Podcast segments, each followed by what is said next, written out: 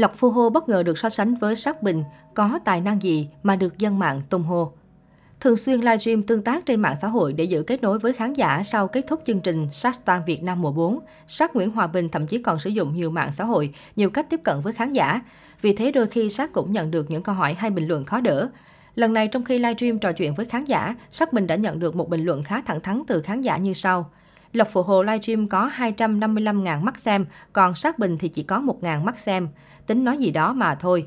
Mắt xem được hiểu là số người xem trực tiếp và đây cũng là thước đo sức hút của streamer.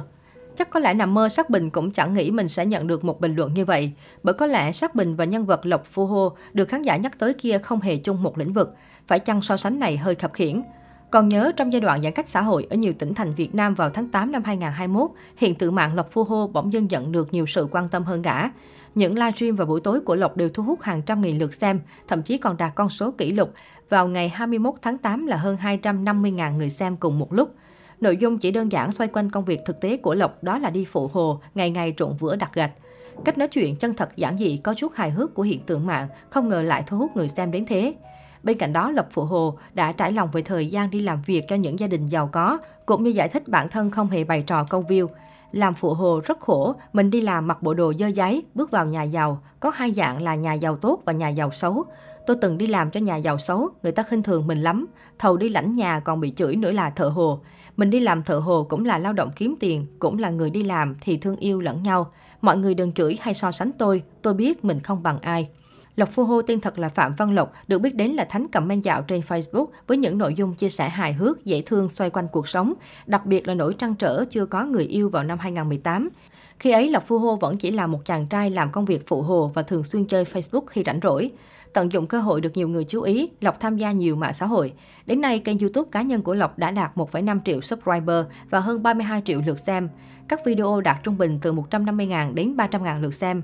Trang Facebook sở hữu 2.739.762 người theo dõi.